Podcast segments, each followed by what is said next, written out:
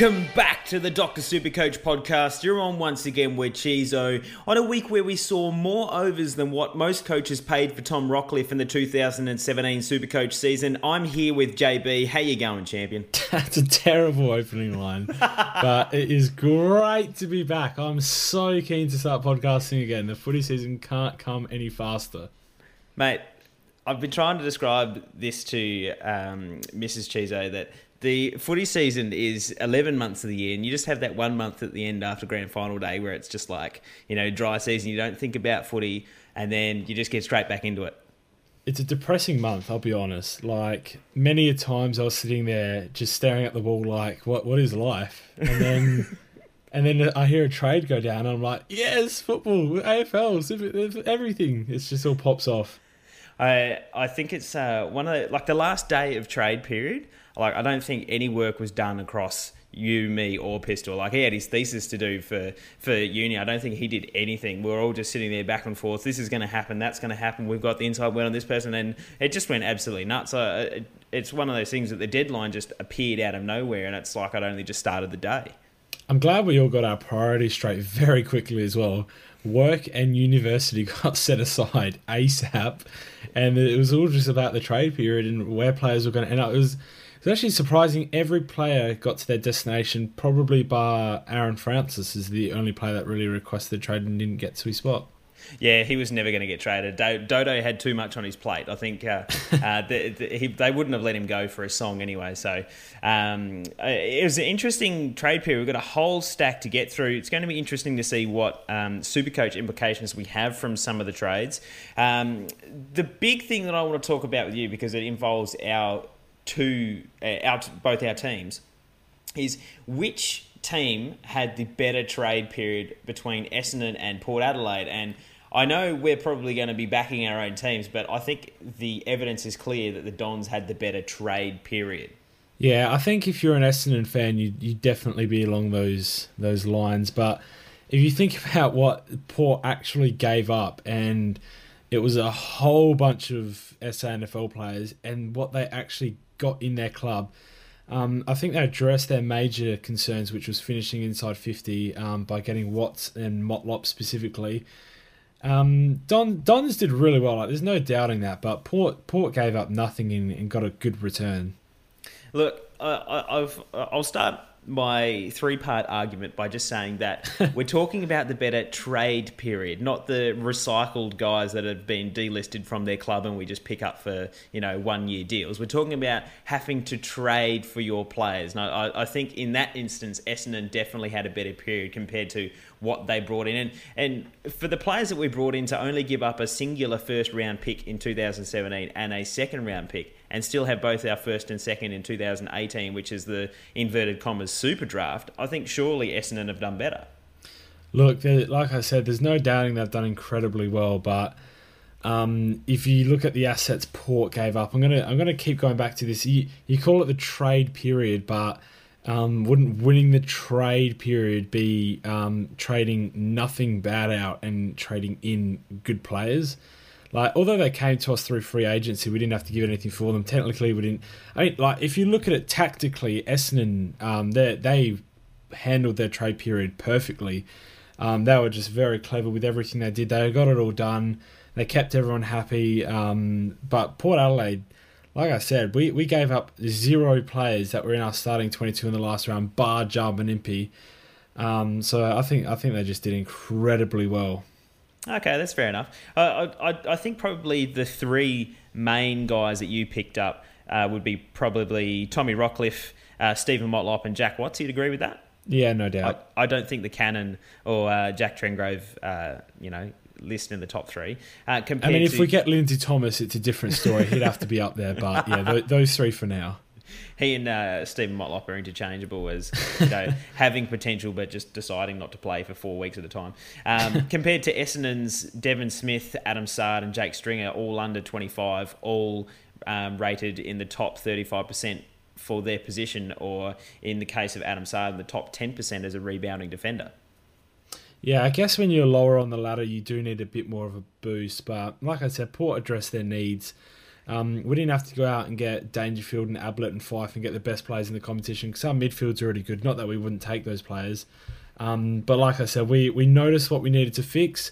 Um, we had heavy competition from teams like Geelong for Jack Watts, um, Adelaide for Stephen Motlop, and Carlton for Tom Rockliff, and we, we got our men on each count. So if you want to talk about recruiting and who the better recruiting team was, um, I think we had to sway our players a lot more, whereas your players just chose your um, your club for reasons of their own and I mean reasons people may not understand, Chizo. and look, I did say it was a three part argument that I was going to put forth here, and I've left my kicker till last. That you know we're, we're very biased about our own team, so we're always going to find the positives in our own deals compared to uh, the other person's, for example. But the AFL and Fox Sports have both done their own independent surveys and published their results online. I'd just like to just like to read some of the results out from you from the uh, thousands of voters between the two. Essendon were voted 36% the number one uh, team who had the best trade period compared to Port Adelaide, who came in second at only 20.5%. JB, how do you feel about that stacked up against your argument, mate?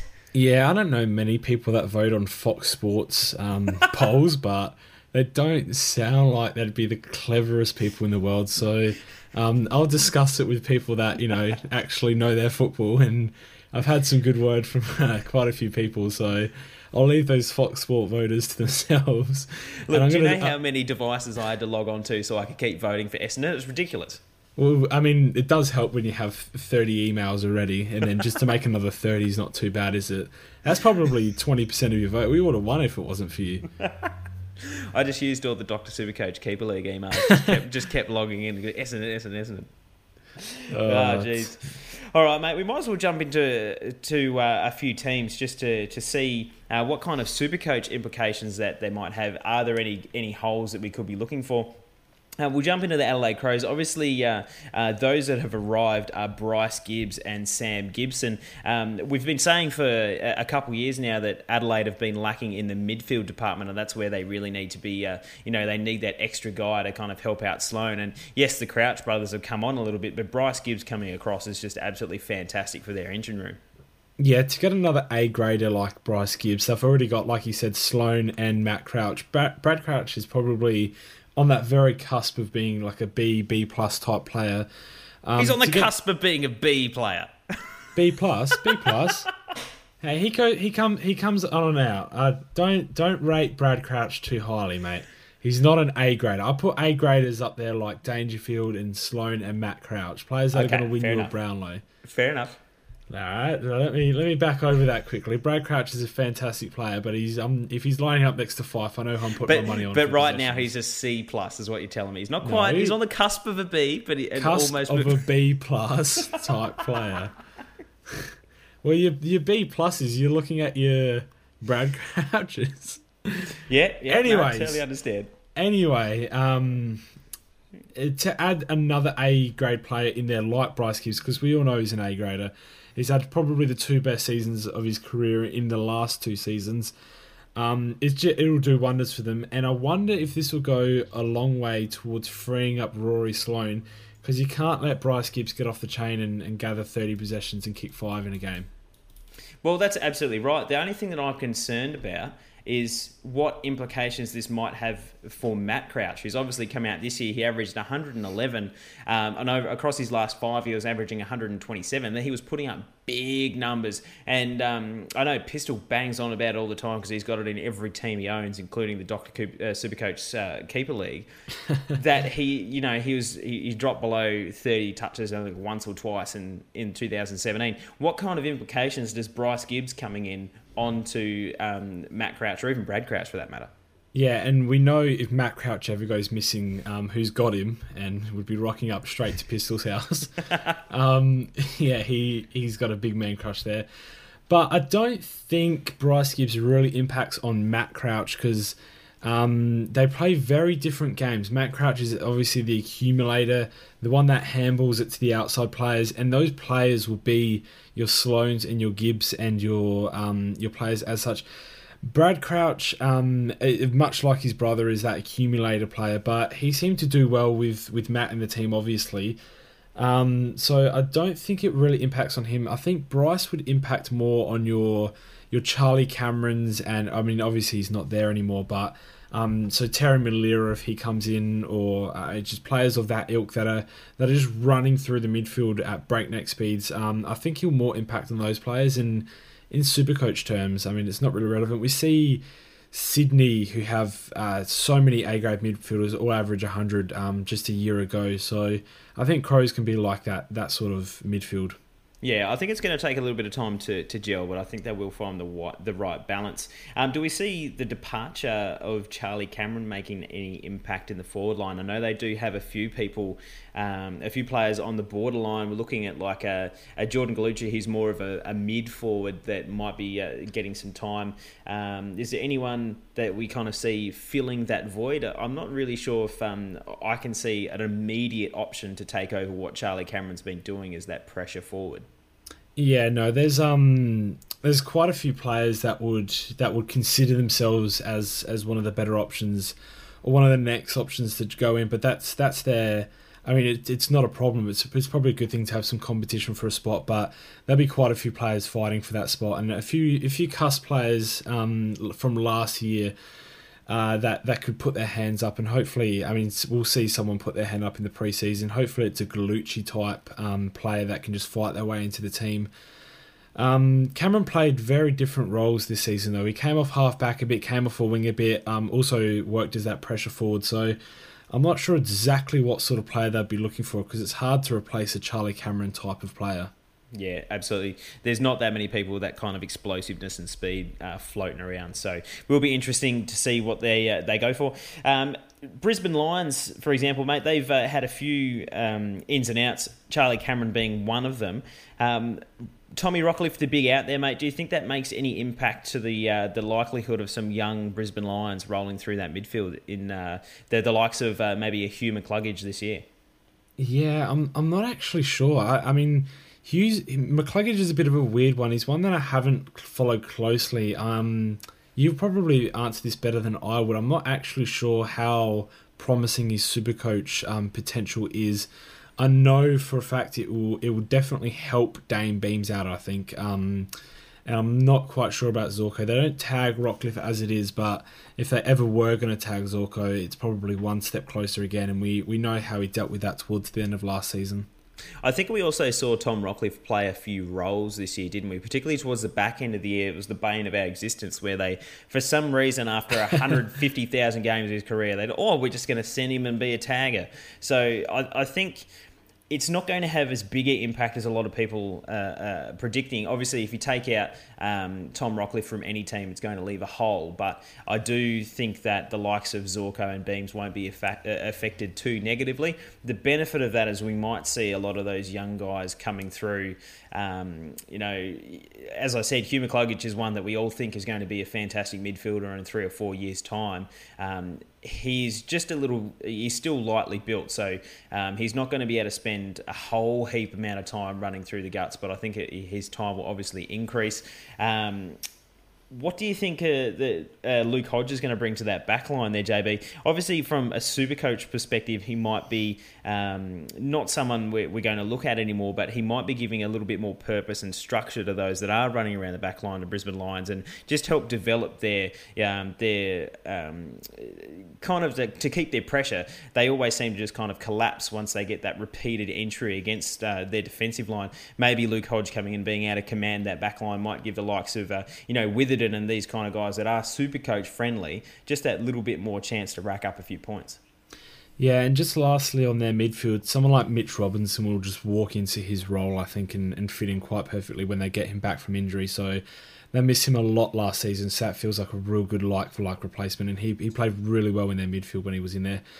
Um, regarding their back line, yeah, he just brings a lot of experience, doesn't he? So um, I think you'll see them concede lower scores. They they started putting a bit of scoreboard pressure on this year. Um, started getting into their offense really well, but with Hodge coming in, I think he just offers that experience. Players like Sam Mayes and, as you mentioned earlier, the rookie um, from last. Uh, I've lost his name now, Chizo. Oh, Alex Witherden. Yes, that's the one. Sorry, you just said his name and I just forgot it straight away. Um, those types of players, I think they'll have a slight increase in their super coach output, but I don't think it'll make any of them relevant outside of a keeper league. Yeah, no, totally agree with that. Um, the it's not really uh, overly Supercoach relevant, but I think the the one that um, the the out that I also find interesting is, is Josh Schache because it probably um, Eric the Eel, Eric Hipwood gets to um, you know really become that main focal point now. You know, um, Schache played like between five and ten games this year, so um, it's taking away a little bit of that um, focal point that we, we see Eric Hipwood, and we, we've seen the, the dashes that he can do. So probably more in a keeper league perspective, if you're looking to pick up that you know Buddy Franklin from uh, esque type player from uh, in, in a couple years time, um, he's someone that might be reaping the benefits from you know. Brisbane putting all their sights on him being their number one man.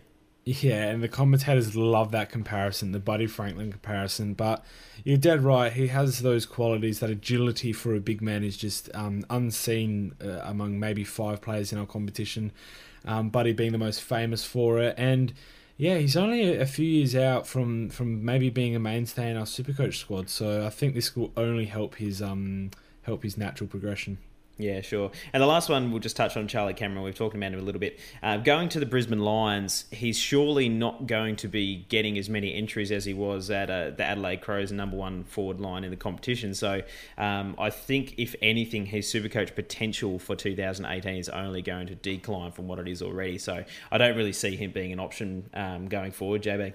Yeah, that poor average will get worse. So I don't think he's an option at all. Cool. We'll jump into the Blues here. They've had a, a reasonably good uh, trade period as well. They lost Bryce Gibbs, but their you know their picks have changed significantly. They got two picks inside the top ten now, which is great. They have picked up a couple young guys. They've picked up Matt Kennedy from GWS, Darcy Lang, Aaron Mullett as a delisted free agent, and they also picked up Matthew Lobbe, I guess, as some uh, coverage for Cruiser in case he goes down. Um, Matt Kennedy there, JB we're both pretty excited about what he can do at Carlton. We did like that he uh, what he brought when he was a, a, pick 13 for GWS a few years ago as an academy guy. He really, really could be something um, special in 2018 if he lives up to his potential. Yeah, and he should be high on most people's JLT watch lists. Um, if he can put together a couple of tons in the JLT, then um, someone to really, really look towards. I don't think I could see myself starting him in my squad. Um, I mean, he'd have to blow the roof off of the place to to really get into into the starting um, squad. But he's one of those players where if he comes out in the first couple of games and hits us with an 80 followed by a ton, and he's just going to hit those price range rises, he'll probably start around the 300k mark. Um, he could be someone to watch, uh, someone of interest. And I know you're a lot hotter on him than I am. So, um, do you have anything anything more positive? Do you have a little bit more faith that he'll be in our squads this year? Look, I don't think that he's going to be, um, you know, that crash have hot of an option given his price. He he finishes the, the season at 320k, average 65 from 16 games.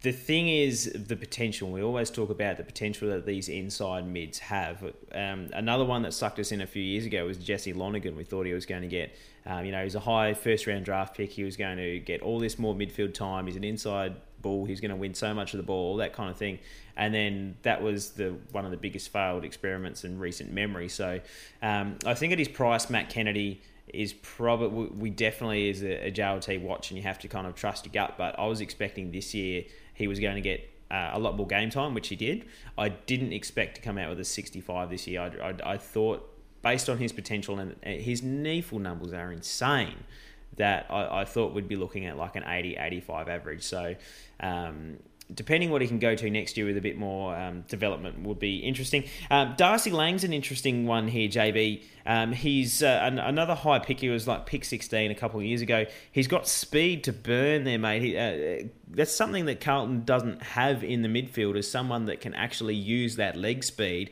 Um, they've got those those in and under types, but they don't have the one with the leg speed that can actually uh, um, drive themselves forward there, JB.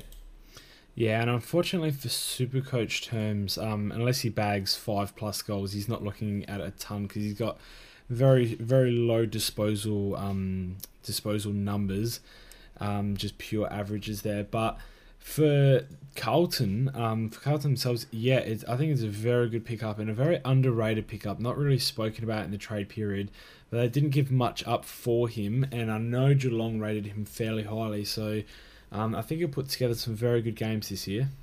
Yeah, no, totally agree with that. Um, the hole that Bryce Gibbs leaves, do we see anything other than Paddy Cripps just uh, stepping up even further this year? Are we seeing anyone other than Matt Kennedy filling that hole? No, um, uh, no, I don't think they have anyone ready. I think Cripps will step up big time. Mark Murphy will emulate what he did at the start of this season, um, probably for the same amount of time. I expect another drop off from him. But um, maybe Charlie Curnow. Maybe they throw him a little bit more through the midfield. Um, I mean, we know that he's scouted to be doing so soonish. He's got that big body, that um, that type of player that everyone um, is looking to recruit into their midfields now. The Paddy Cripps, Nathan Fyfe type mould. Um, if we could see him go through the midfield, he could be a very, very hot 2018 prospect. Yeah, he's almost like that. Um, yeah, you know, Akuta, uh, you know, 15, 20 years later, uh, after the fact, that he's just that big body that you know, they they um, drafted him as um, something completely different than what he's going to end up being. You know what I mean? Like he's yeah, just he, yeah, he, he's he's going to be someone that, as you say, can play forward, can play through the mid, has the good um, the the big body, and he's got really sticky fingers. Like um, this guy could be anything. So I wouldn't be surprised if he do if we do see a few rotations. The only thing is that Carlton's forward line is just so terrible that he might be forced to you know develop his craft in the forward line for another year. So it might be another year away.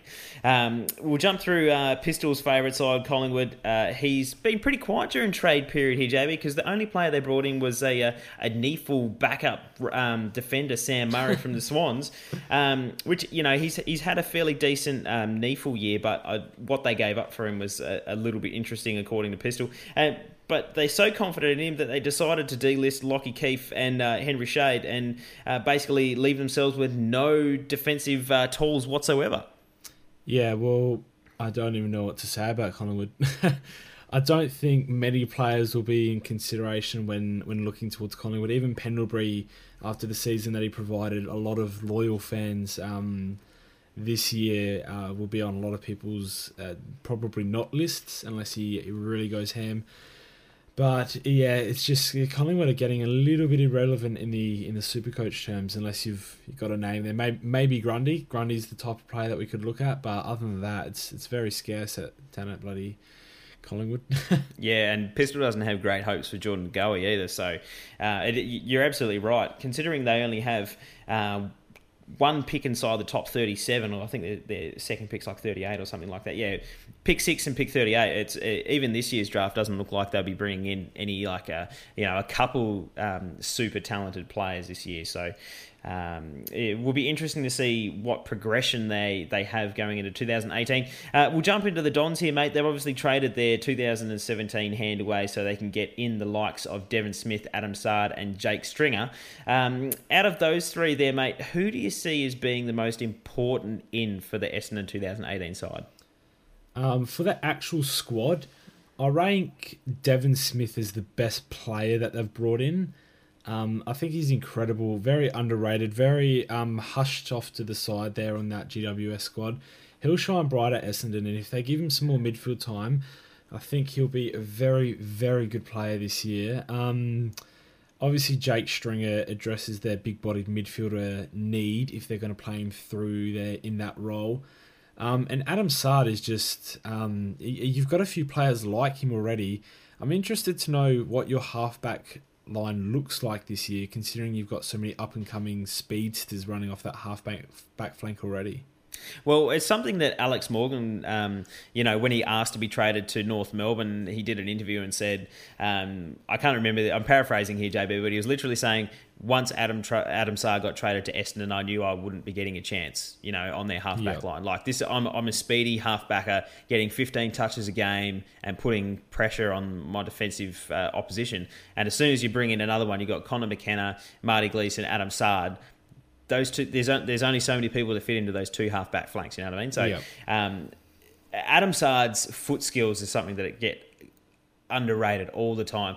His foot, his disposal by foot is absolutely elite. His um, pressure and one on one is fantastic. He is a huge in for Essendon, and the reason that I rate him is the most important thing is yes, we had the attacking side of the game, but when you're so attacking, it leaves you open for the turnover, for the rebound, and he is one of the um, the better medium sized defenders.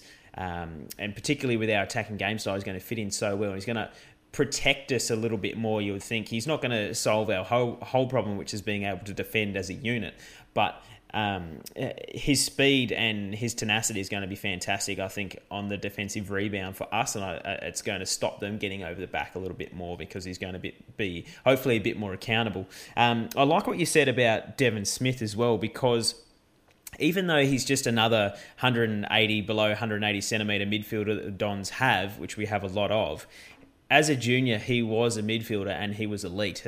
I think his final TAC Cup year, he averaged 27 or 28 disposals.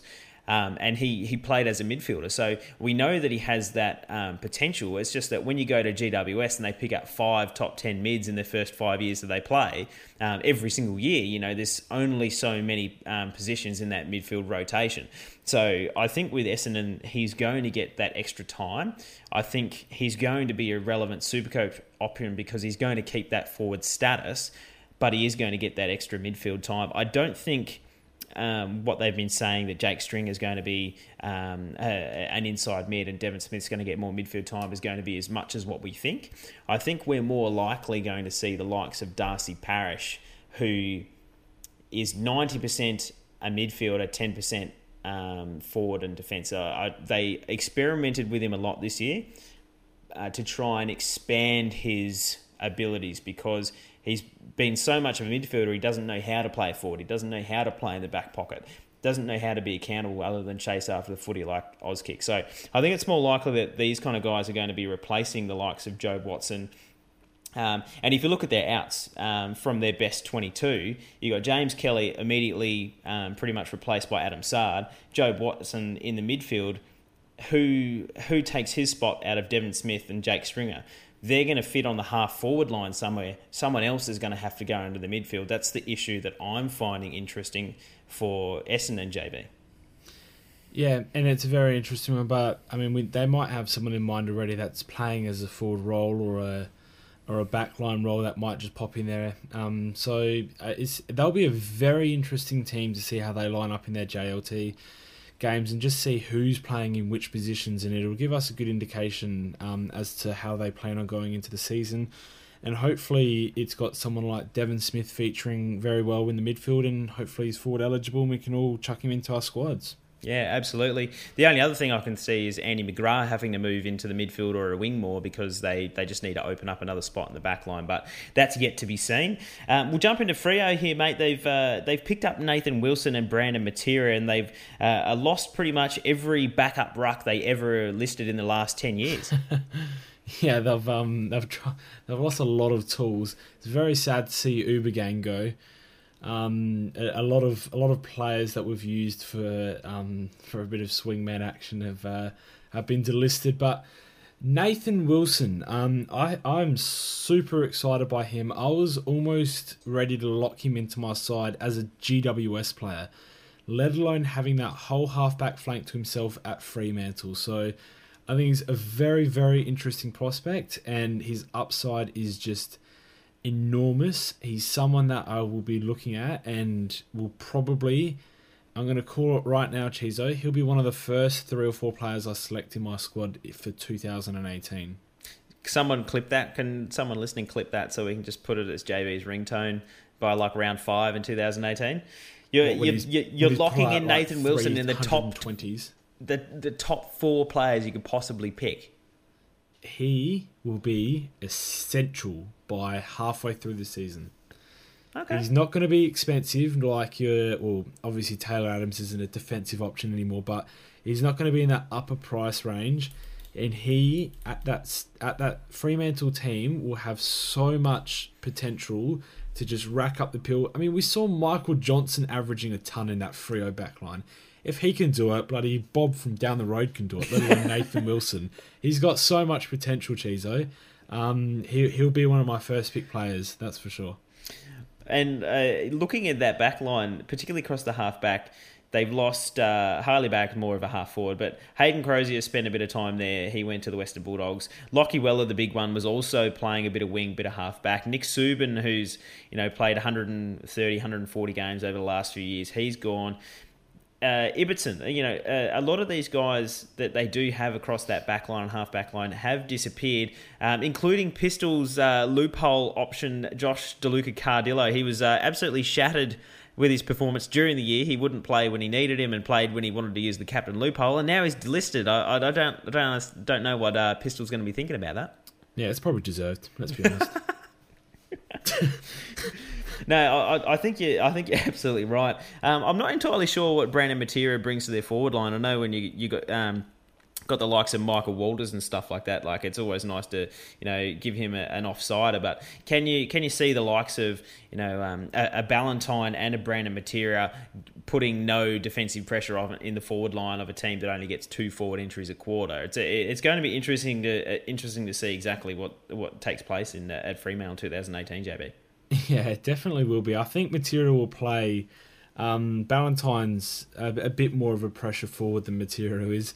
Um, but uh, the player that you mentioned earlier, um, Walters, he will be going almost exclusively through the midfield. You think he was a great spark plug for them this year. So um, someone to someone someone that might be a sneaky option if he's forward eligible and starting at a reasonable price because he he actually went bananas at the end of last year because I remember one of our admins speaking of him every single week in the Supercoach Keeper League because he picked him out of free agency out of nowhere and after scoring 60 and 50 back to back weeks he went on to score 120 almost every week after that so yeah, he, he he he shall not be named. Uh, we we don't want to give you any more light of the day from from uh, his little run towards the end of the year in the admin admin league there, JB. Hey, uh, we'll jump jump straight into the uh, the cats here, mate. Uh, Tom Lonergan and Andrew Mackie retired, uh, so there's obviously that um, a couple backline spots available. We've also lost uh, Steven Motlop and Darcy Lang, so a bit of speed through the midfield. And they've only picked up Gary Ablett, who will probably spend most of his time forward. So looks at that, we've got a couple half forward spots and a couple defensive spots that the the Cats have to try and fill. I know you're speaking numerically, but they've only picked up Gary Ablett. they've only picked up the, the best player in the game almost. Um, it's a hell of a pickup. He's probably worth a few um, a few list spots to be honest. Um, yeah, so him and Dangerfield rotating throughout the forward line in the midfield is going to be so so interesting. Um, can we justify the 700k on Dangerfield? Do we all expect him to just go forward and kick five when he does anyway and, and score the 120s? And is Gary Ablett actually pickable now that we know he'll be playing a lot of forward time um, and maybe just nursing those sore shoulders? Um, so uh, it's just there's so many questions with Geelong. I love it, but the fact that they've lost players like Darcy Lang and Steven Motlop, you'd think, yeah, that that'd be um, pushing Gary towards that that forward role. Um, and it, would be good to see those players rotate through. It'd be good to see Gary back at Geelong. I'm a big Gary fan. Yeah, no, absolutely. But the the thing for me is that even you know he hasn't had a fantastic year. He's still the fourth highest average in Supercoach. He's still averaged 115, and you know he's had back to back bad years. He's still uh, he only played 14 games, but he still managed to get a double ton in there as he does. So yeah, uh, he's a freak. he, he, I think it's one of those ones where you, you, might just wait three or four weeks and then just go bang and, and bring him in um, as one of your first upgrades. Um, he will probably only play home games. Fair to say, JB, he doesn't travel too well based on recent history. so towards the end of last year, we all thought he was um he was only playing the home games and taking the away games off. And I'm pretty sure he travelled to Perth the next week, so um, he nipped that in the bud fairly quickly. But yeah, it did look like that was happening. But I'm not sure about you, but there's there's a couple of medical rooms in the AFL that I have absolutely zero faith in. So um, Gold Coast is one of them. They they just seem to get such miraculous injuries on, on, players that are out for enormous amounts of time. So I'll back Gary Ablett to I'll back his professionalism. I'll back the uh, Geelong medical team, and they'll get him on the park for for um, 18 plus games this year. I reckon. This is hope because you've got him in our our keeper league, don't you? No, no, th- this is guarantees because if he doesn't play 18 plus, I am not winning the flag. oh dear. We'll jump into uh, his old team then, the Gold Coast Suns. They've had a few uh, list changes. Um, interesting ones: uh, Harry Wigg and Lachie Weller coming in. Also Aaron Young, which uh, a bit more of a stopgap. Uh, on the of those going out that are interesting: uh, Adam Saad, Gary Ablett, and Brandon Matera from their essentially their best twenty-two or best twenty five. Harry Wigg here, JB. Do we see him finally getting some time? He's been on our watch list for about five years now. It feels like. Yeah, I mean they've they've picked him up specifically with the intention to play him, and I don't think he would have gone there and left the Crows if he didn't have um, high hopes or high um, high word from the Gold Coast Suns that he would be playing. Um, and his form backs it up. Uh, he, I mean, he was in scintillating form in the SANFL, but couldn't break in. I couldn't imagine what he'd do to the NEAFL. So um, I expect to see him in the midfield um, right in the guts there. I think, I mean, he's not going to take Gary Ablett's spot, but they've got a lot of players that rotate through there, so he'll get some time there.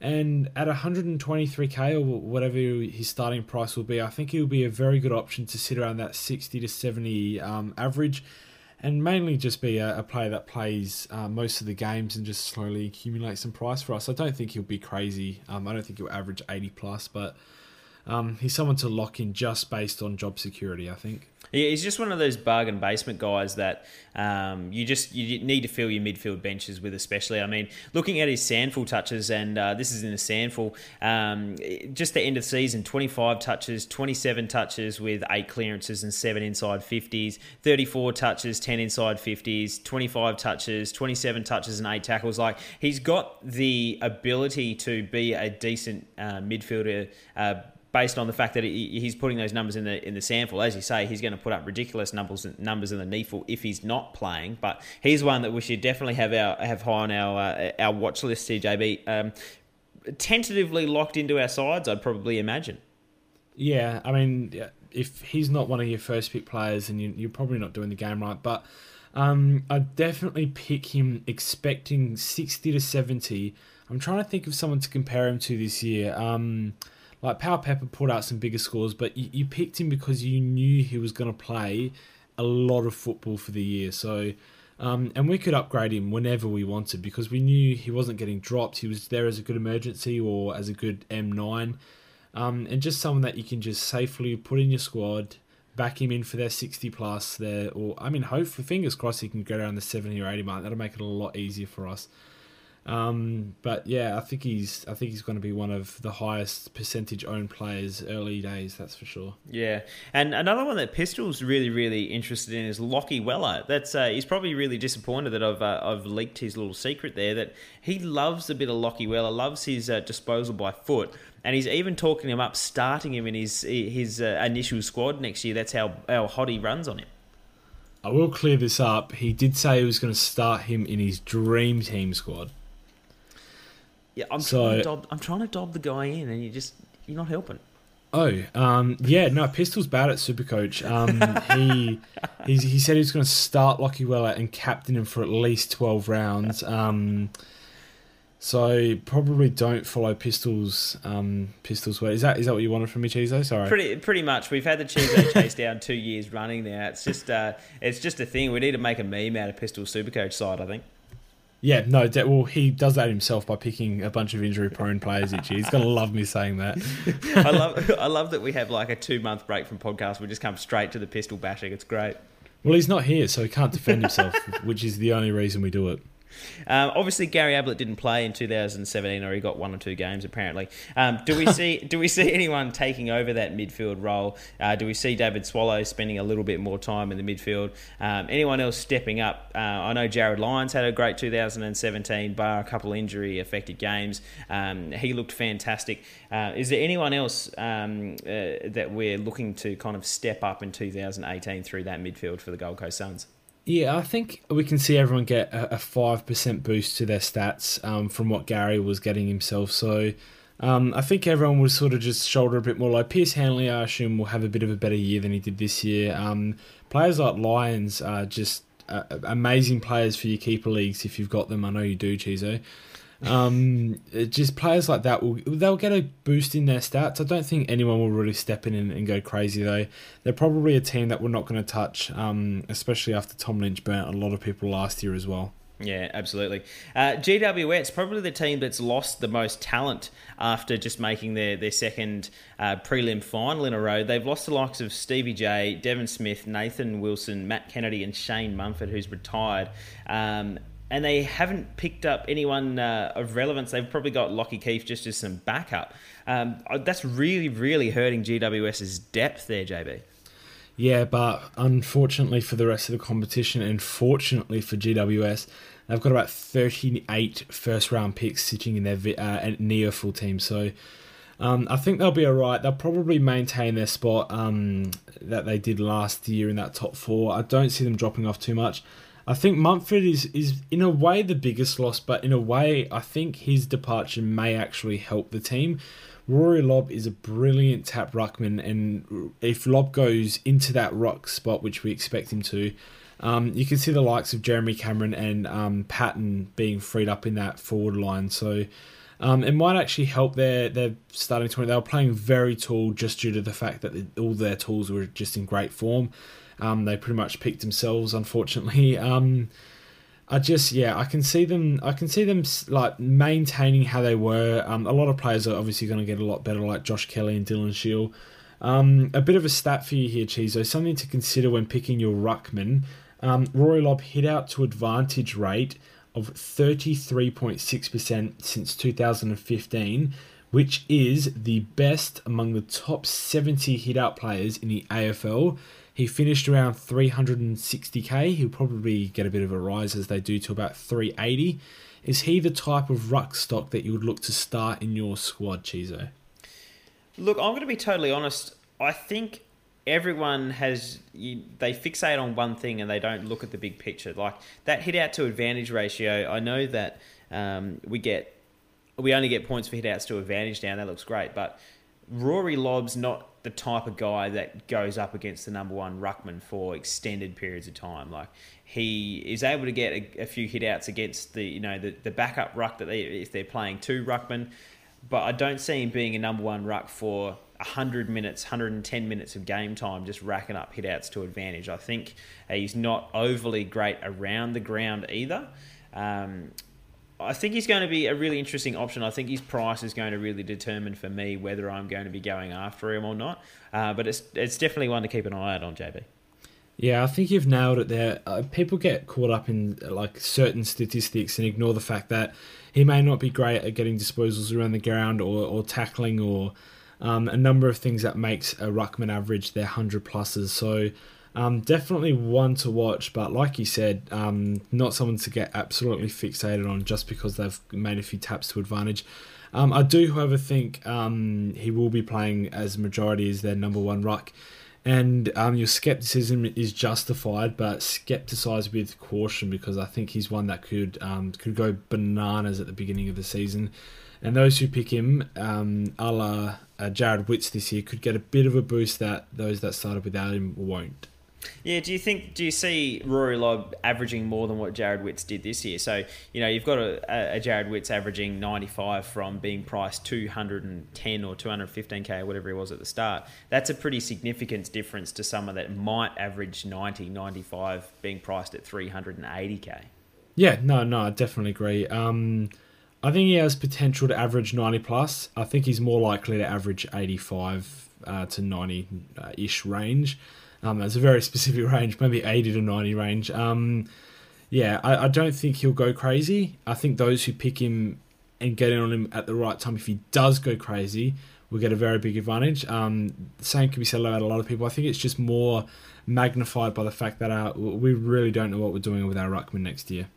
Yeah, I, I think the um, uh, another interesting part for me um, just moving on from Rory Lobb now, I'm looking at, you know, you got Steve Johnson and Devon Smith leaving the GWS side. That's uh, leaving a big hole in their, their forward line, uh, particularly with Rory Lobb moving into the, the, the midfield now. Um, as, a, as a ruckman, you don't have the three talls, and you're also missing one of the smalls in there. So there's a couple um, spots in the GWS forward line that we could be looking for. And you know, you got the likes of Tim Taranto is going to build his um, he's going to build his tank again this year. Um, whoever GWS pick, GWS pick at number eleven, we could actually see getting a lot of um, uh, a lot of mid uh, sorry a lot of game time early in the season, um, just like Tim Taranto did this year, uh, because of those spots being available. And pick a ten, uh, pick eleven. So you're looking at like a um, we'll cover this more in the, the draft podcast, JB, but um, like a, a, Jack Higgins or a Darcy Fogarty uh, towards uh, ten to fifteen range, we could see these guys getting a lot of game time at GWS that will getting will be getting a lot of forward entries.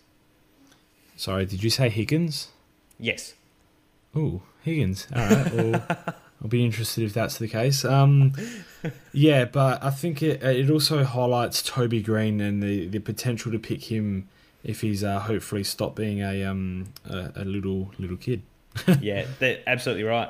Um, the next uh, next one will be pretty easy to jump through here, JB. We've got Hawthorn uh, losing uh, Jarman, uh, sorry, gaining Jarman Impey, uh, losing the big uh, big names of Josh Gibson and Luke Hodge from their back line, which probably I can only really see helping a, a Ryan Burton who surged towards the end of the year.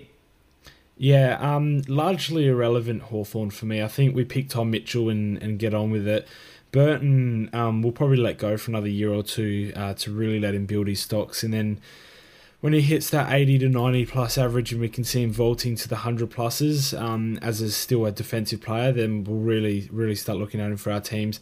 Think he's got a bit of growing uh, still to do in that Hawthorn team, and I think they'll get a little worse this year. Um, they've lost a couple of decent players, and I mean, they've gained Jarman Impey, but I don't see him adding many wins to their, their tally. So, um, like I said, largely irrelevant. I think Tom Mitchell is um, possibly going to be one of the first picked in most people's teams.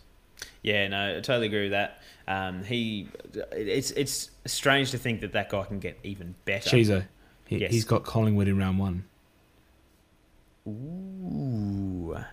Big, double ton incoming. Yeah, it, it, may be something for the starting squad that we'll touch a little bit later into the uh, 2018 preseason. Um, uh, Jarman Impey, not really a super coach player for us. He's got good speed off halfback that'll help Hawthorn's rebound, but he's not really one that we're looking at super coach wise. So if he was 30k, I'd consider him. not even 130k. No. Nah, okay. Uh, we'll jump into uh, Melbourne. We've got uh, a couple interesting ins here. Uh, the first being Jake Lever, second being Harley Balic, who came back from Freo. Um, only really losing Jack Watts from their best 22. Um, and it's uh, it's sad to see Ben Ken go after being one of the uh, the rookies that we fell in love with a, a, few seasons ago, JB. Yeah, and it's almost sadder to see Heritier Lumumba go because he was one that really um, people fell in love with as well a couple of seasons ago when they picked him in their defence.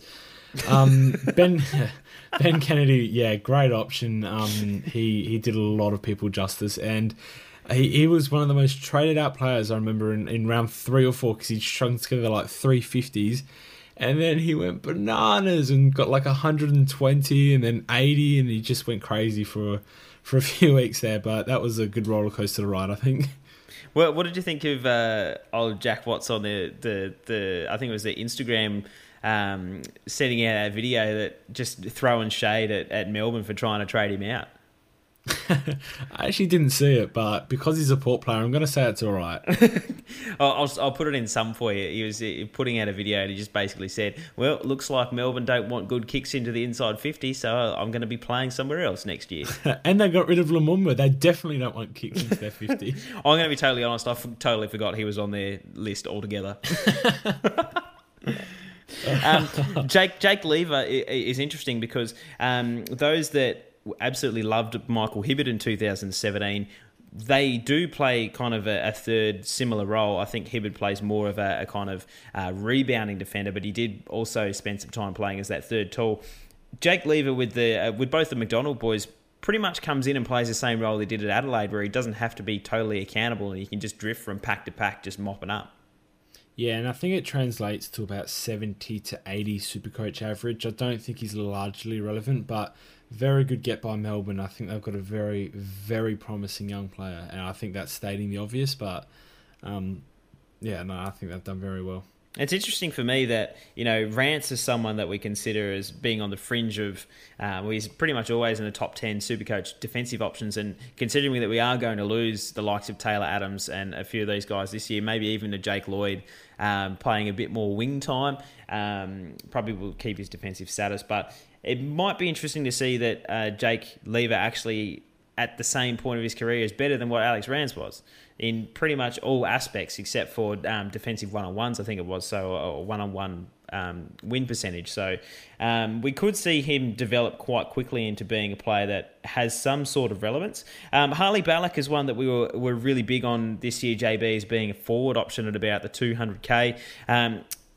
Really disappointing that a lot of us picked him up this year and then he decided to take um, take a little bit of leave at Melbourne, I think he's going to be vying with too many others to try and take a, a, a place in the best 22 across that half forward line. I think he might be tra- applying his trade in the VFL for a little while. Yeah, no, I, t- I definitely agree. Uh, he could he could string together a few games with good form, but I don't think he'll be largely relevant. I'd be surprised if he if he hit double figures in the game tally this year.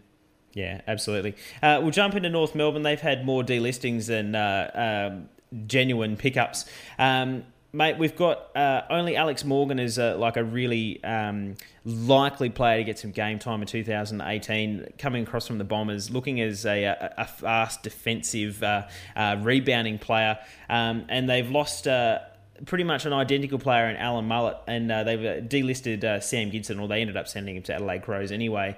Um, they are in a rebuild phase. They went to a trade period with pick four they Gold Coast came to them and said, "Look, can we do something with pick four and pick two, so we're not giving up pick two for Lachie Weller?" And they they couldn't get anything done. Um, sad times to be a North fan. I don't I don't think I they're the my genuine tip for the wooden spoon this year. And like you said, they got rid of a few. Alex Morgan uh, is a chance to get into that squad. Um, even Aaron Mullett was a strange to listening. He was one of their better players, I thought, um, this year. So, and then they had Aaron Andrew Swallow retire, obviously just now. Um, it's just it's just a very strange strange place North Melbourne are in. Um, I think they're trying to to redo their list, but they re-signed Jarrad Waite and Scott Thompson, and it's just interesting. Um, to me, it's all very interesting, but um, hopefully, we can look to them. I mean, we haven't been able to look to them to pick any rookies for the last eight years, so hopefully, we can start looking to them for that again. And I think the only relevant player is obviously Shaun Higgins.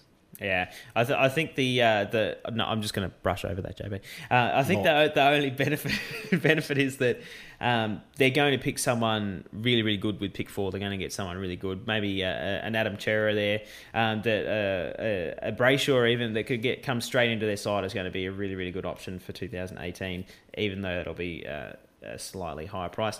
Uh, we'll jump straight into your side. I know you want to talk a lot about them because they're you know hashtag best in trade period or whatever that crap you're going on about. Uh, Port Adelaide, mate, they've only lost uh, basically Impey and uh, Brendan Archie from potentially best 22 players, um, and they've picked up a whole bunch. Talk us through it. So yeah, we we've lost the uh, we've lost quite a bit of depth, but um, as you can see with the additions of Trent McKenzie and Jack Trengove, have gained a bit of depth as well. Um, that's what I think those two players are. I think they're very depth players. A lot of people could put Trent McKenzie in their best 22, but I just can't see it happening. Um, Broadbent couldn't fight into the best 22, neither could Hombsch at the end of last season. So um, I definitely don't see McKenzie getting in over either of those two, who I definitely put in my best 22 now. Um, Tom Rockliff, Steve Motlop, Jack Watts, they will offer um, they will offer something to Port I don't think Motlop and Watts, um, well, I know Motlop or Watts will, not be relevant in Supercoach um, terms. Motlop probably, um, he'll probably go on a, a, little run where he'll, he'll have some good scores, but as we know with Motlop, he drifts in and out as he pleases. Um, hopefully, he can gain some more consistency and pop up as a forward option towards the end of the season.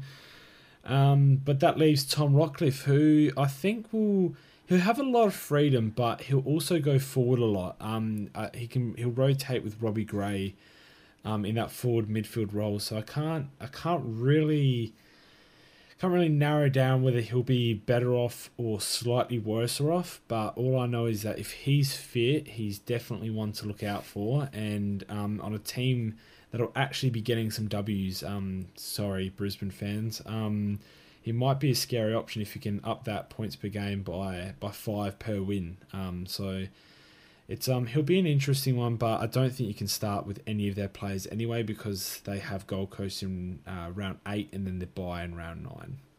So I just want to nail it down. You said that um, Tom Rockliff could be one of those players that improves his output or decreases in output. So you're basically just not giving us any indication whatsoever what you think is going to happen.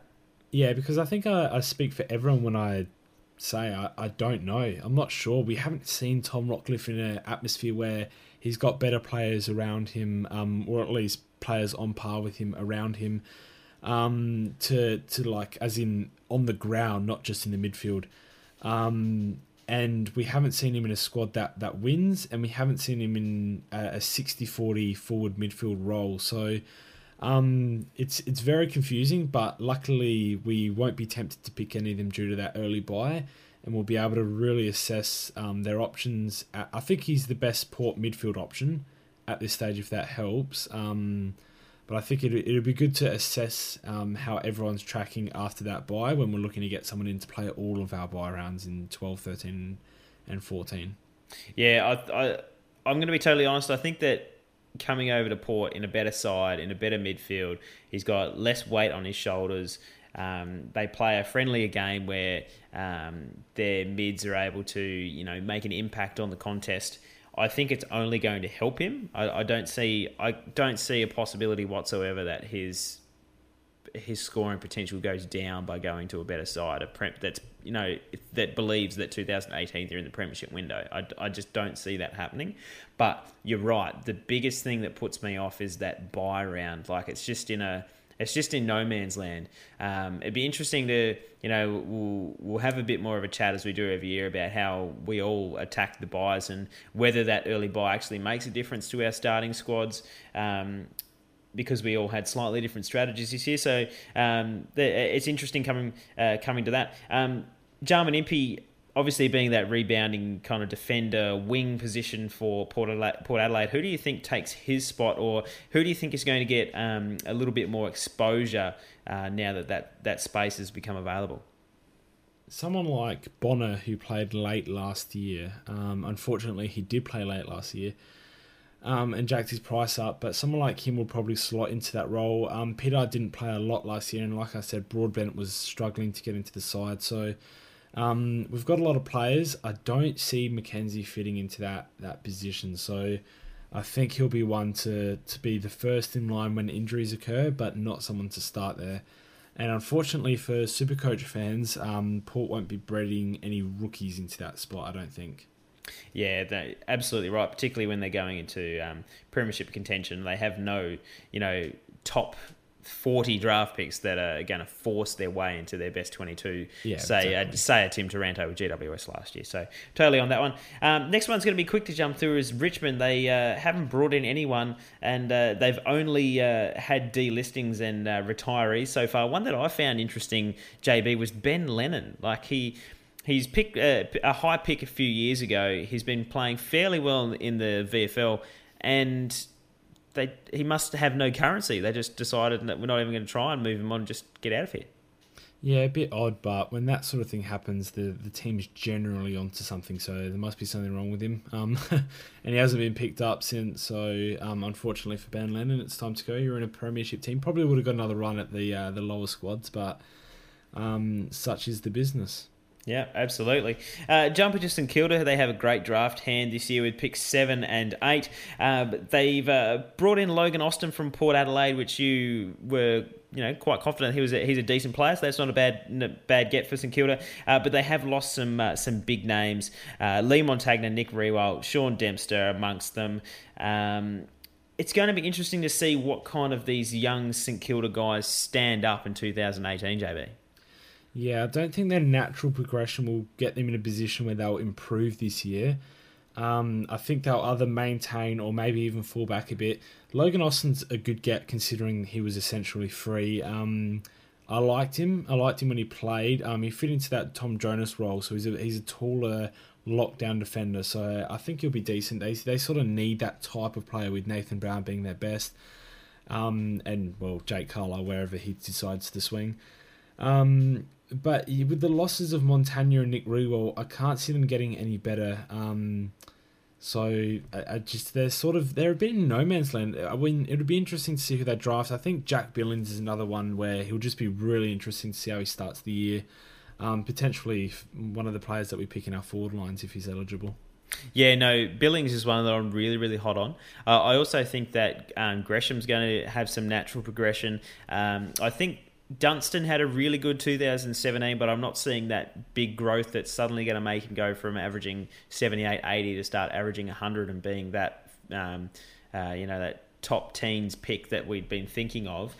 Uh, but I definitely see that there's some progression there that they're going to have. I'm totally with you. I think the loss of Leigh Montagna and Nick Riewoldt, even just for their on-field leadership, is going to be a, a, negative that you can't fill those holes, and I think they're either going to stagnate or even fall back a little bit. I think that's why they they wanted picks seven and eight in you know in this draft, for example, just to kind of reload on another couple high draft picks because they know they you know have made that first jump where they've rebuilt a couple of their um, their positions, and they need to do that second jump. They need to have that second kind of um, two first round draft picks to, to kind of get a little bit more class and talent there to make them jump again. Um, but uh, it, it, will be interesting for sure. We'll jump into Sydney Swans. Um, no one has turned up to the Sydney Swans, which is interesting. Usually they bring in a big name, uh, but looking at their backline, for example, you're losing, um, you know, their depth defenders, uh, looking like a Sam Murray, uh, Jeremy Laidler, Michael Talia, these kind of guys. Um, just leaves them a little bit thin towards the backline. Uh, if they cop an injury to like a, a Grundy or something like that, um, yeah, you could be uh, could be struggling to find a, a decent um, uh, defender for Sydney Swans. Yeah, and Aliir was struggling to get into that squad, so they still have a little bit of depth, but they could be the most super coach irrelevant team in the fantasy uh, in the trade period. Sorry, that just passed. Yeah, it's it's really interesting what happened to, to Sydney this year. Like even they, they started the year with six losses, and we thought, look at all these Sydney players; they're going absolutely terrible. We we're so horrible for having them in our team, and then they went on like seventeen straight wins or whatever it was, and they were still terrible. Yeah, like, they were very strange, very strange indeed, and we want to pick them because they're they're one of my picks for top two next year, but. I honestly don't know who to pick. I don't know who the best midfielder is. I don't know if Buddy's worth picking. Lloyd was very inconsistent last year. I genuinely do not know who to pick from that side. Like the only thing that I'm really thinking this year, just as like a, a, quick brainstorm, I, we think that Heaney is has to progress into a midfielder. Like I, I think we saw enough last year that he makes so much of an impact around the contest that this year must be the year that they they they they really missed Tom Mitchell last year. I think they really need another class midfielder. I think they their big three are really good. You got your Parker, Hannebery, and, and Kennedy, but you know everyone after that just didn't bring enough. There was too much of a divide between their best and worst midfield rotation. So I see him. And also see Callum Mills. He's had that uh, those two years across the back line. I think it's time um, that he's built his tank a little bit. That he does get that time uh, through the midfield and starts uh, increasing his midfield minutes. The only thing is, I just don't see. Like I know Callum Mills was a great um, underage player and he had a, a high bid in that draft year, but he just doesn't seem to have that, you know, that toughness, that mongrel about him to come and get inside and get that inside ball. You know what I mean, JB? Yeah, I do know what you mean. He, he feels like the type of player that um that'd be sitting on a halfback flank for for a long while, but they do think he'll go into that midfield. And in regards to Heaney, um, I was wrong when I said we don't know who to pick from that team. I think he's um, he's one to very, look very very hard at and would be would have been one of the first picked in most people's teams if it wasn't for the glandular fever this year. So um, I stand corrected. yeah, the the only thing is, uh, I think I need to definitely see a role change. If he's playing the same role this year, I don't see any growth in his scoring potential. I think he has to have a definitive. This is you know, uh, a couple years ago when um, Dimma said, This is the year that you meet Dusty Martin, the midfielder. It was two or three seasons ago. I think we need something like that where we know, okay, this is the year that Heaney's going to come out and he's going to be a midfielder because as that half forward spending time in the midfield, he's scoring well every second week. But the standard deviation between his scores are terrible when he spends more time in forward the next week afterwards. So um, I, I think I need to see a definite role change before I'm just going to go jump straight on him. The same applies for Callum Mills as well. Um, particularly Callum Mills as a defender. If we do see him get that midfield role change, he's going to be absolutely fantastic. Yeah, no, hundred percent. Okay, uh, uh, West Coast Eagles, Sam Mitchell and Matt Priddis retired. They're the two big ones we're looking at. They have picked up Brendan Archie, uh, who says that they, they offered him uh, some uh, spots in a midfield rotation over in there. Um, JB, what do you think of Brendan Archie going over to the Eagles? Yeah, I haven't been much sadder, uh, for a lack of better words. Um, to see a player leave my club. So Brendan Archie, I, I have an incredible. Um, I, I had such high hopes for. Um, he just seemed to show such flashes of brilliance every time he played, but unfortunately he was behind Chad, Ollie, Robbie, um, Boak, Ebert, like just a lot of players that just kept so durable and kept on playing well, um, and he just couldn't break in. So unfortunately for Brendan, he played the last year in the SANFL. Only played a few games for us uh, throughout the year. But fortunately for Brendan, and I'm glad to see him get this new opportunity because I think he'll be very, very good in that West Coast midfield. And if he gets a hefty um, price drop, he can be the type of player that I mean, we all considered O'Meara and um, Swallow the uh, last year, and they were around that 300k mark. If Archie starts uh, high mid 200k ish, I think he's someone that everyone sort of has to look at because he'll be getting that midfield time, um, and uh, he's just got such potential in my opinion. So I hope he turns out well there. Um, and I just, yeah, no, I think he's, um, I think he's the type of player that you definitely look at it in keeper league, and hopefully he comes to us in the JLT and puts his hand up for our super coach team. Yeah, definitely one you, you have to put on your watch list and keep a look at. Obviously, Sam Mitchell and Matt Priddis, uh, two Brownlow medalists. You, you know, you, you can't cover them overnight. And the West Coast Eagles definitely don't have a deep midfield, it's fair to say. I think that's kind of why everyone kind of uh, di- uh, that commented on the fact that they were uh, bringing in a lot of second round draft picks this year compared to next year when it's supposed to be the super draft. I think it's be- I think it's because they realise how far they could potentially fall this year. Like uh, they've got some standout players. You've got Jeremy McGovern and, and and and players like this, but they could potentially have a big drop when you lose these. Um, you lose in the midfield battle every single week because you just don't have the depth. Um, I think that's why they traded to get into that second round this year because I think they need to start the rebuild now. They can't just, um, you know, every year. Every year, people say that it's you know the next super draft and this player is going to be the next Dustin Martin and that kind of thing. So in 2019, we're going to hear the exact same thing we're hearing now. So I think it's not a bad strategy getting into the start of the second round because they're they're a stack of WAFL players that uh, you know mature age. You're looking at the Tim uh, Tim Kelly that could even go in the, the 20 to 30 range um, and they could pick up with any one of their, their four picks between 21 and 37 so um, that with, they're picking up some really uh, you know the best midfielders available in the WAFL. And Tim Kelly's only 30, uh, 23, for example. So, you know, he, he's not exactly a, a mature, mature player. So um, I can understand what they're doing like that. So, I'd, uh, in reference to Supercoach, I'd be really looking at their second round draft picks and, and seeing what kind of um, direction they go with because we could see a lot of mature ages coming straight in from the WAFL and, and becoming part of their best 22, best 25 players on a weekly basis. Yeah, they'll definitely be the type of squad we look at to hopefully um, get a few rookies out of. Um, though them and North Melbourne, I think, will probably be two of our biggest stocks for um, for rookie selections this year. That'll get good game time. Um, unfortunately for West Coast fans, I too can see them dropping out of that top eight. But very fortunately, they still have a very good core, and I'm not sure how long they'll do, be down for. So teams better take advantage because they could bounce back very hard. well, and and here's the thing: West Coast Eagles have obviously uh, Petrie's retired and Jonathan Giles have retired. That's two of their backup ruckmen they have. Obviously, there's a lot of weight coming back on Nick Nat, but um, Nick Nat could be they they could be having that confidence this year that he's going to to, to come straight back in and be uh, uh, one of those players that they can rely on. Yeah, he's a big boost. Um, I'm not sure how much he'll bring to them uh, in terms of wins, adding wins to the board, but um, he's obviously a big boost and someone that we'll obviously be talking about a lot uh, around the preseason and the JLT series as a potential pick for our teams. Yeah, absolutely. Uh, we'll jump into the final team uh, for our first preseason podcast for the uh, 2018 season. Western Bulldogs, they obviously had a really busy trade period. Two picks in the top 16 after everything that went down. In comes Jackson Trengove from Port Adelaide, Hayden Crozier from Freo, and Josh Schache from Brisbane.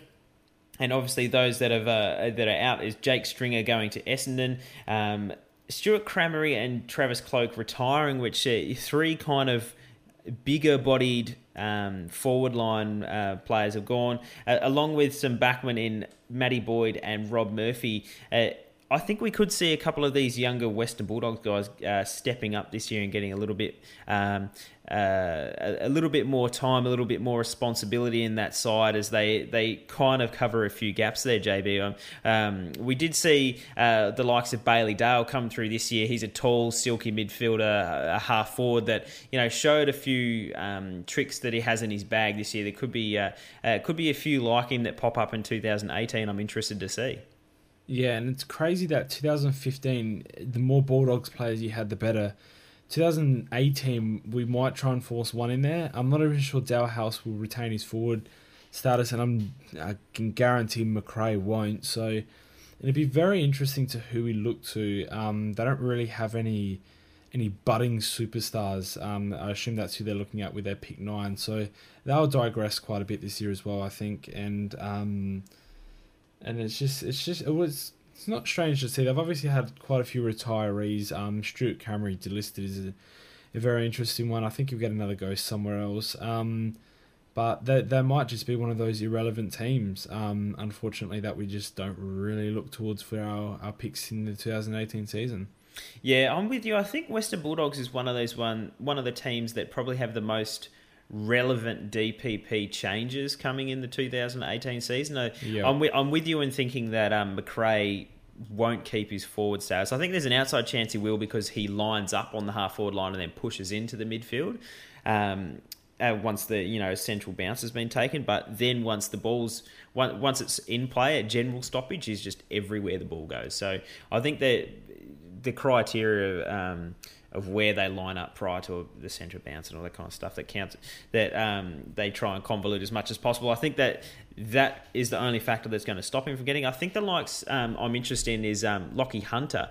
He not a great disposal of the ball, but he does accumulate it a lot. I think that we might see that he gets a little bit more midfield responsibility again, but the benefit being that he's probably going to pick up defender status um, this year, which could make him relevant. So um, there's a couple DPP changes. Obviously, we're looking at um, Dahlhaus. That's um, everyone's like crossing their fingers, but I think he keeps it for the fact that the last like seven rounds of the year, once the Western Bulldogs just fell in a heap and Dahlhaus's scores just fell apart, he played primarily as a forward. So I think I think we're pretty safe with with Dahlhaus keeping his DPP, JB. But um, there's definitely going to be some spots available for the Western Bulldogs for someone to, to stand up. So uh, it's going to be interesting. But I'm I'm totally with you. Like it, it, it's it's almost like they're the Sydney Swans. There's no one jumping out saying you have to pick me. Yeah, exactly. And if Dahlhaus manages to keep his forward status, I'm not sure he's even that that easy to pick anyway, considering how he ended the last season. So um, he just he was very inconsistent. Only came home with I mean I think he had the lowest amount of tons in the last few years since he really broke out onto the scene. Um, and obviously Western Bulldogs have lost superstar Declan Hamilton as well, so it's going to be hard for them to really bounce back after that. Yeah, we're going to have to get Deco on the podcast at some point just to get the goss on the Western Bulldogs. What do you think? Yeah, I'll try and guilt trip him. I'm not sure how much he'd provide. He's a pretty dry character. I, I, all I was hearing that is he he was eating Maccas every night and he couldn't put on weight. The poor kid. yeah, he's a skinny fella. Um, I, will still back myself in an arm wrestle against him. So he's been uh, hitting the gym for a few years. Hasn't done a whole lot for him. mate, once you progress to progress to two plates on the deadlifts, that's when stuff gets real, mate. Uh, you can barely manage a push up, the poor kid. oh dear, that, that pretty much wraps up uh, our recap from all the trades and just anything relevant. I like the fact that it's not too serious, JB. We just get to pick out a few things that spark our interest and you know just go wherever the conversation takes us. That's what I love about our podcast, JB, and I love being able to chat to you, mate. It's uh, it, it's good getting back the old game while Pistol's still focused on his study. Yeah, no, he's um his priorities are all wrong at the moment, and you're right. The the informal chats are very good. It's good to have a bit of a laugh. Um, obviously nothing too serious yet because we don't know a lot of the prices, a lot of the position changes. It's good to just have a look at who's moved and um, what might potentially be the option, just to spark everyone's interest, just to get everyone thinking about it. Um, it's never too early to start planning your team. So I've already got a good five or six players that I've locked into my squad on my piece of paper here. Um, and I'd just like to talk to whoever is still listening. Thank you for tuning in. Um, it's a bit of a longer podcast this time around. Um, I I don't think we're trying anything new intentionally, Chizo, but it's good to chat and not have an agenda, have a, a podcast that we try and finish um, in any certain time. I know some people like it shorter, some people like it longer while they listen at work. But for those still listening, um, I wanted to talk briefly about a potential Patreon page. Um, some people might know what it is. I know a bunch of other podcasts run it, but it's pretty much just a um, a way to support the page. Um, definitely noteworthy that would never ever charge uh, any money to listen to the podcast. It'll always be free uh, to listen to via SoundCloud and our Facebook and website. Um, but it's sort of just a way to I see it as a way to engage in the community whilst helping us keep the podcast going um, and just the page in general. So, um, right now, it's, it's a very basic idea. Um, we're going to have very small increments. I'm talking like $3 a month type increments. Um, to run a, a, a system where everyone can sort of chit chat amongst themselves in a closed uh, sort of format of amongst those that I've donated um, and just have all us admins. Chizo will be in there, Pistol will be in there, myself. Um, willing to help out with your teams at any point when you ask, um, team reviews, etc. So we're going to commit a lot of time to it, and it'll help us keep the podcast going. Um, I think I, am sort of just mentioning all this now um, because I'd like to open it up to your ideas, the community. So obviously we rely on you guys a lot for um, with every decision we make, pretty much, Chizo. We even posted as to whether we should do a podcast um, this early. So, um, obviously, all your opinions mean a lot to us. So, um, if you could just leave a comment on our Facebook, just say what you'd like from it. Um, an idea is making a group, and whoever scores the highest for the month or the round gets a prize, like a, a free mug or a free t shirt or something with Dr. Supercoach on it. So, um, get the ball rolling. I'll I'll try and spark some interest in the comment section. We don't usually get many comments on our podcast posts, but um, anything you can contribute would be great. Um, maybe just a yes or no whether you'd actually be interested in doing something like that. Um, would be excellent, Chizo, and all um, all criticism and all all facets of um, getting back to us are very welcomed and very very thank you. I've run out of words. I think we've been talking too long. It's 11 p.m. in Adelaide, mate. I'm struggling. Look, it's well known that we appreciate uh, constructive criticism as well as non-constructive criticism. No doubt, no doubt, no doubt, no doubt. exactly right. So just any any bit of feedback that the community wants to give, very happy to receive it, and um, I think it'll make it'll make us more of a community rather than a bunch of a bunch of people just commenting. I mean, we've got our regulars, which are all awesome. Uh, talking about you, Fozzie. Um, but would really like to create a community where we can we can speak personally from admin to, to person about your team. Um, and if you don't like Chizo and you think he's commenting on all your posts, then you can specifically request Pistol or myself. um, I think a lot of people will be requesting to not talk to Pistol. Um, not not very liked amongst the community from what I've gathered. Um, but I think it's a great idea and it'll, it'll help us out a lot. So um, we're not looking to raw use take money for nothing. We do look to provide a service still. Um, and just any bit of feedback on the matter would be great. And Chizo, it's been great talking to you as always, mate. Great talking to you, mate. Uh, obviously, the next podcast we'll probably put up in a couple of weeks will be a preview to the 2017 AFL draft, uh, along with a, a first round. Uh, probably we might even do a top 25, top 30 uh, Phantom draft, which is um, we've seen a couple come out this week that completely dissimilar to what we have so far. So we're pleased about that. That uh, that, that, our ideas are, are slightly different to everyone else. JB. Yeah, no, love to be unique. So it'll spark interest. It'll spark a lot of chit chat. I know people follow the draft very closely, like yourself, Chizo. So you're a bit of a um, bit of an expert on the matter. So I'm looking forward to seeing your Phantom draft. I reckon you'll get a lot of them spot on. I've been working on the uh, the Phantom draft for a little while now.